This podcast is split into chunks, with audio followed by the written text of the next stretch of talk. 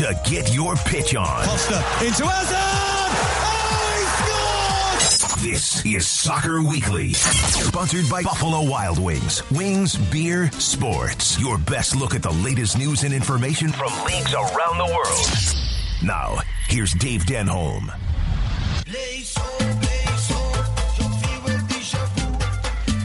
Soccer is such a beautiful game, but sometimes it's puzzling. I can't believe I'm starting a Soccer Weekly here on ESPN LA 710, brought to you by Buffalo Wild Wings. Wings Beer Sports. Watch all the games at Buffalo Wild Wings. I can't believe I'm starting a Soccer Weekly talking about Frank McCourt. Yes, that Frank McCourt used to own your Los Angeles Dodgers. Frank McCourt is in the soccer news this week trying to buy French football club Marseille, Olympique Marseille. And it looks like he's going to get it done. Well, I have one thing to say about that. Hold on to your stinking hats, Marseille fans. You are in for a bumpy ride. I'm pretty confident to say it's going to be a disaster in the long run. Uh, hey, Frank, FYI, baby, you don't just grab a club in Europe roll a ball out and end up in the Champions League where there are piles of money waiting. You know that's what Frank McCourt is after. As he uh, basically spent whatever he wanted with the Dodgers and then got bailed out to the tune of two plus billion dollars, billion with a B. You remember it better than I do. You're Dodger fans. Well, there's one thing that this story that intrigues me is Marseille fans are very much like Dodger fans massively passionate over in, in France. They're in the first division over there, Ligue 1. Marseille fans, just like Dodger fans in that respect. So Frank will be very comfortable with that. They have a huge following, big stadium. It is a massive club, not unlike your Los Angeles Dodgers. But the thing is, Frank, you got to spend big money on the right players. You've got to develop in France young French African players. That is the key. Guys who are coming from French speaking African nations have had huge impacts all along the French Ligue 1. And that is the, the, the ground where you have to go dig in and get the right players. It is not a quick fix to get into the Champions League. Marseille currently sitting 11th in Ligue 1. It's a big club. There is potential there, but I, I don't I, well, I do know he's not the right guy for it. It's not going to happen under Frank McCourt because you always got to look at the ulterior motive there. He's just trying for the Champions League money grab. Where Frank probably read an article about Champions League money and how much is being spent around, couldn't get himself back in any American sport, so it's time to jump the freight ship and head over across the seas to France and the promised land of Champions League soccer, right, Frank? Yeah, good luck. You want to hit me up on the show here at Soccer Weekly? It's at Talk Soccer on Twitter. That's just that easy. Hit me up right now. Your thoughts. Frank McCourt trying to buy the French club Marseille. Looks like he's going to get it done. Actually, going to be buying it from a, a French billionaire, a woman with the last name Louis Dreyfus. Actually, kind of funny, and she's looking to uh, unload Marseille. You have to build with that youth. You've got to bring in the right pieces it's not like just go spend and get. He just is not going to have the finances to go spend three hundred million dollars on four players. It's going to be a long, slow crawl to try to get anywhere near the Champions League again for Marseille. Good luck with that, Frank.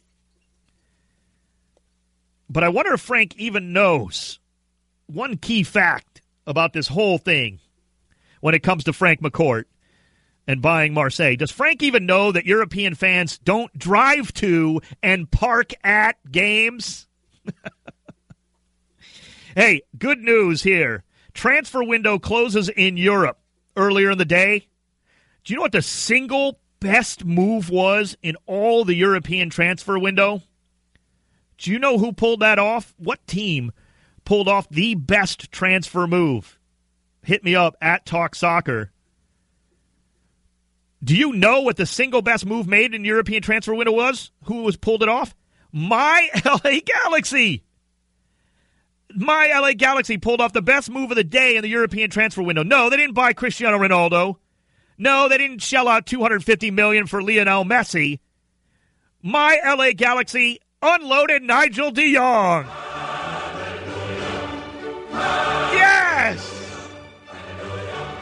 Glory days! He's gone! My LA Galaxy pulled off the move of the transfer window, sending Nigel de Jong on his way to Turkey and Galatasaray, big club over in Turkey. See ya, Nigel! Don't let the cleats spike you in the knee on the way out, buddy. He's a leg breaker. He slowed the offense to a crawl, and he was about to get DP money. No thanks. Sam tweeting in at Talk Soccer. Am I the only one happy Nigel left the Galaxy? No, you are not, Sam. Love you for checking in, but no, you are not. And yes, he says bummer on Zardes. Yeah, that's the next thing we're going to talk about here on Soccer Weekly. Brought to you by Buffalo Wild Wings, Wings Beer Sports. You can watch all the games at Buffalo Wild Wings they are mad supporters of soccer, the beautiful game. We love them for it. We love them for sponsoring Soccer Weekly here. I'm Dave Denholm. You can hit me up at Talk Soccer. You want to use the hashtag Soccer Weekly Radio throughout the week to get a hold of me that way. But right now, hit me up at Talk Soccer if you want to share your thoughts, much like Sam did here on the show. The transfer window has closed. Some other pretty good moves out there. Chelsea got some business done, signing David Luiz, bringing him back. You know, it's kind of yeah, you know, your first thought is like, well, yeah, Raj, you're a big Chelsea guy. Your first thought is what with well, this? My first thought is, okay, he's supposed to play CB, but he, he's going to be out of position a lot. But in Conte's system, I think it works a little bit more. And that attacking style didn't work Jose. I'm not a huge fan of it, but I like the attack attack that he is doing. an attacker. He's going to give up some goals at times. You're absolutely right. But if you can trade that for enough of an attack, I've always said it, Raj. And the thing that people don't understand with a lot of sports now, because for so long it became defense, defense, defense the best defense in soccer, go ahead and put four goals on the board and see what happens, right? And then see if if they out if they score five, shake their hand and say goodbye, good game, and we lost five four. Go put four goals on the board, and David Luiz can get forward. He's great on the uh, set pieces, no question, and the guy can he can transform you in that you're going to put so much pressure on the opposing team's midfield that they're not going to have the ball enough to do any damage to him defensively. And they have cover, by the way. They've got some great defenders back there with them. I don't hate the move at all. With Conte, you're right. You got to believe with him.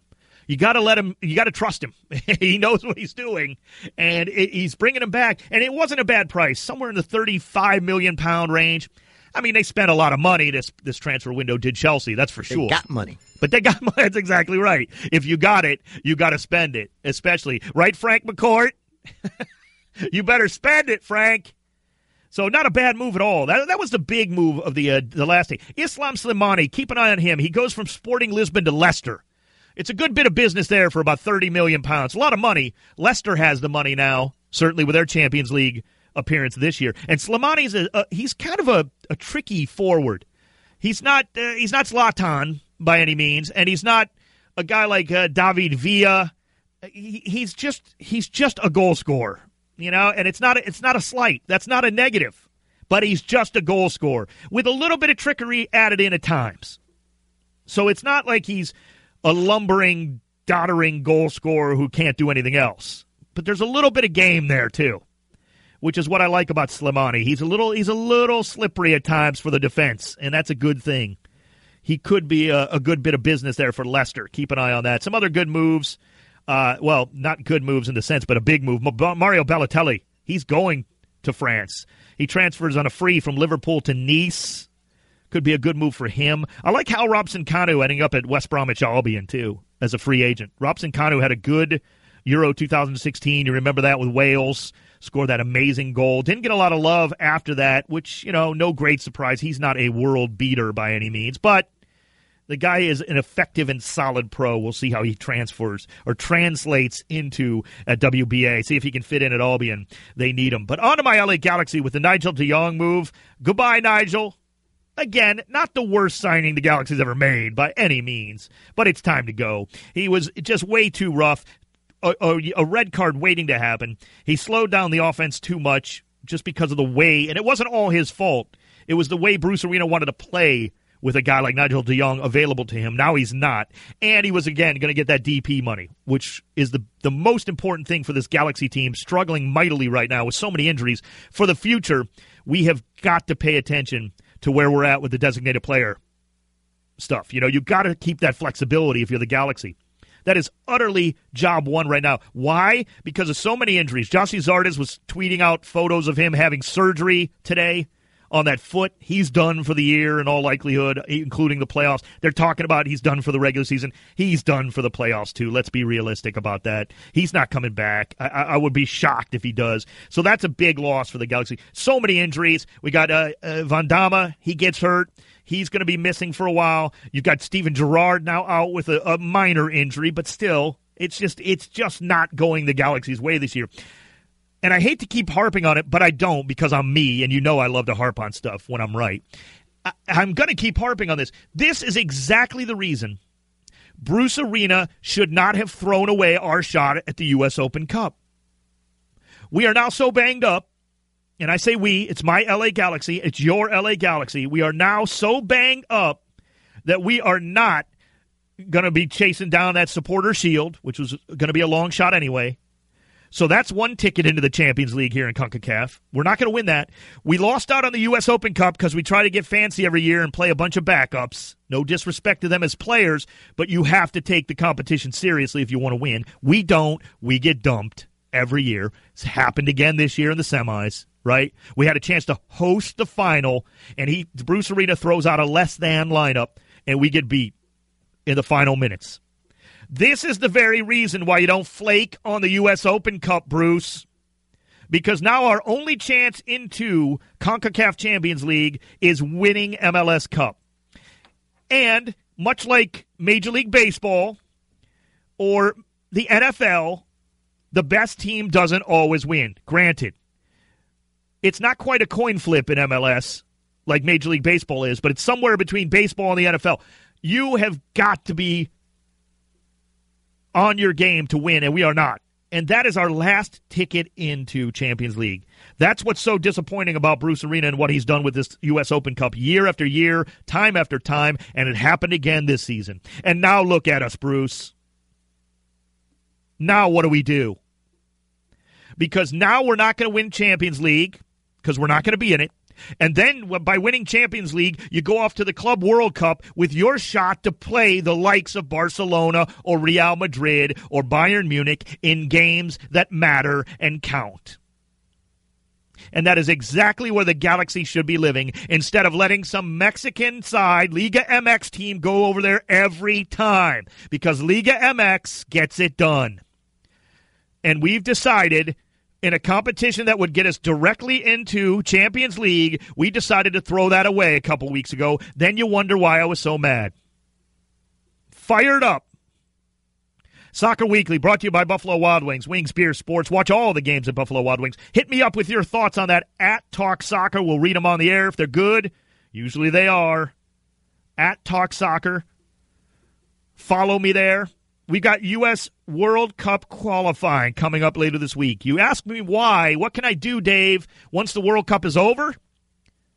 Well, you can watch the United States in World Cup qualifying, and it's coming up later this week. We'll talk about it. It's Soccer Weekly here on 710. It's ESPN LA. Soccer Weekly continues with the latest news and analysis from the pitch on ESPN LA 710. Here's Dave Denholm.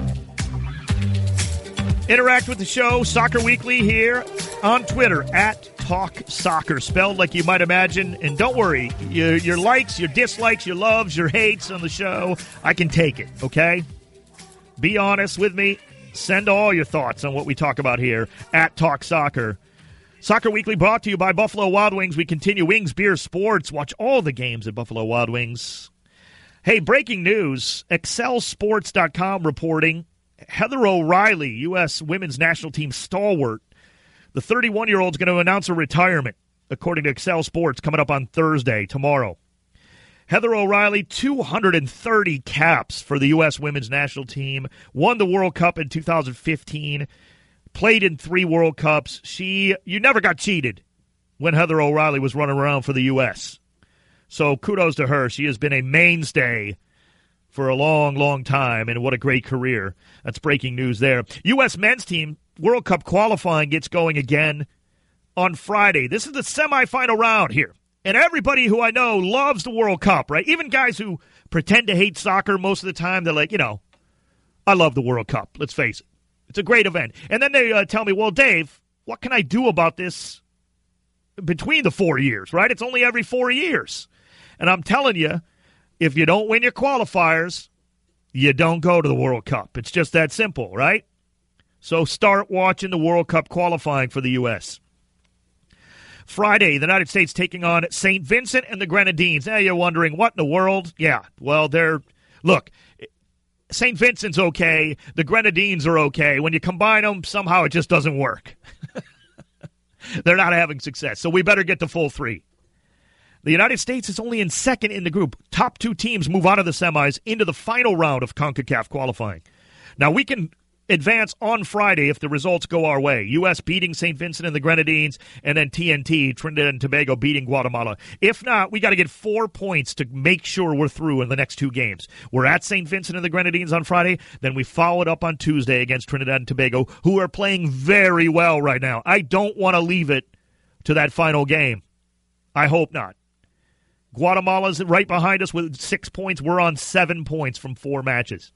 We need to come into the top two to move on to the finals, where Mexico's already gotten through because they take care of their business, right?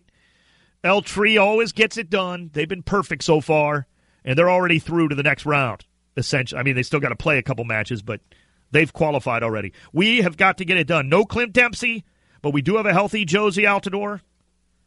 I love uh, Jurgen Klinsmann calling in Rubio Rubin from Utrecht to get a look into camp. Right, he's got about 26 guys that are in camp. Not everybody going to make the final roster for these games, but Rubio Rubin, a good young player. Not sure about Caleb Stanko getting the call on the training camp roster. He plays over at FC Vaduz over in the Swiss Super League. And as it happens, I follow the Swiss Super League because I've been over there and watched games. I like the Swiss Super League. FC Vaduz, eh, not great. I'm not sold on Caleb Stanko uh, being a, a, U.S. national team member. In fact, I'll go so far as to say if Caleb Stanko played for Colorado Rapids, Jurgen Klinsmann wouldn't even know who he was. But good luck to the kid. I mean, seriously, he's got talent. I'm not saying he's a, a, terrible player by any means. I just don't know that he's at this level at this time. Jurgen Klinsmann, you know, maybe just taking a look. UEFA qualifying starts. I'll be covering that over at my other job at Fox. Right? UEFA qualifying, you know what I say? There's one word for me that really descri- describes World Cup qualifying in Europe. Overrated. Absolutely overrated. You want to hear uh, how you qualify in uh, in uh, Europe? All I ever hear is, "Wow, it's so much harder over there." Really? How about this group? Armenia, Denmark, Kazakhstan, Montenegro, Poland, and Romania. One of them is guaranteed to go to the World Cup. And maybe two. Does that sound like that difficult to you? How about this mighty group for England to have to play through, right? Everybody always says, oh, well, it's so tough for the top teams in Europe. How about this group for England? Lithuania, Malta, Scotland, Slovakia, and Slovenia. Ooh, murderer's row there, huh? Unbelievable. You want another tough group? How about Belgium? You know who the mighty Belgians have to face? Bosnia and Herzegovina, Cyprus, Estonia, Gibraltar, and Greece. I mean, come on. Highly overrated how difficult everybody tells me that UEFA qualifying is. Like, it's such a bear. Yes, there are a couple groups with two decent teams in them. One great one, maybe, and then one decent team. I get that. There are. But then there's also Austria, Georgia, Moldova, Ireland, Serbia, and Wales. I mean, come on. Stop believing all the stories you hear from all these people who talk about the mythical land of European soccer, like it's up on the hill in a nursery rhyme your mom used to read to you. It doesn't exist. It's never, never land. When they tell you how tough it is in Europe to qualify for the World Cup, it don't exist. It's follow the yellow brick road. Don't buy it. It's far tougher, far tougher to qualify for the for, from places like CONMEBOL and Africa. much tougher to qualify for the World Cup. There's not even a comparison.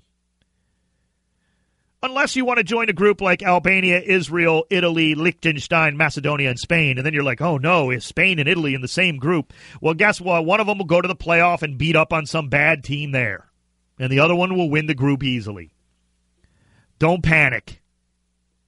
Your favorite team will get there. Speaking of my favorite teams, it's time, Mario, for our Toluca Pachuca update. Toluca drawing with Morelia at home 2 2. Fernando Uribe with the goal in the 90th minute gives our Toluca the draw. Now, the problem is Toluca must have a lot of players on it that went to art school. They love to draw. Oh, that's terrible, Den. I can't believe I even pulled that. Jo- that that is bad. Terrible. There are too many draws, though. Pachuca gets a draw with Monterrey 1 1. They survived a 28th minute red from Hirving Lozano to draw, and Pachuca now sitting second in Apertura. Toluca currently 13th. They're climbing up a bit. A lot of draws, but they haven't lost in a while. Five straight non losing games. Standings after seven matches. No matches this week because El Tri is playing, like the U.S., in CONCACAF World Cup qualifying. So no matches in La Liga, or I beg your pardon, Liga MX. I get I get too excited there. Liga MX. No no matches in Apertura for this next week. Robert shouts out on Twitter at Talk Soccer. Shout out to King Robbie Keane scoring in his last game for Ireland. I wanted to mention that, Robert. Thank you so much for reminding me. Robbie Keane picks up a goal against Oman in his final game for the Republic of Ireland, his 68th goal all time. What a fantastic player Robbie Keane was for Ireland and has been for your and my LA Galaxy. Great call there, Robert. Good stuff. Got a lot of other people hitting up on Twitter at Talk Soccer. Soccer Weekly, always a great time, but we're running out of time, Mario. You know what time it is. Stoppage time. That's right. More Hope Solo news reacting to her recent U.S. women's national team suspension for calling Sweden cowards. Here's Hope Solo reacting to that. Six months suspension, no pay. Terminated contract, effective immediately. Terminated contract, not just a suspension. How can they do both? This both. 17 fing years and it's over. It is over, just like that. Now, let me see. Let me get this straight. You urinate on a building, allegedly, Ryan Lochte, and you get dancing with the stars. You use words to offend your opponents, allegedly, and you get suspended for essentially the rest of your career. Hey, maybe Hope Solo can get on Dancing with the St- Wait, what? What? She already was? Unbelievable. Soccer Weekly, brought to you by Buffalo Wild Wings, Wings, Beer, Sports. You can watch all the games at Buffalo Wild Wings. They are a great supporter of the beautiful game and a great supporter of this show. We appreciate them very much. Thank you so much. Follow me on Twitter. Follow the show at Talk Soccer. You can hashtag during the week Soccer Weekly Radio, and I'll find you there as well. This has been another edition of Soccer Weekly. Thanks so much to Raj and Mario. Thank you for listening. I'm Dave Denholm. Rams training camp tonight with Jeff Biggs next here on ESPN LA.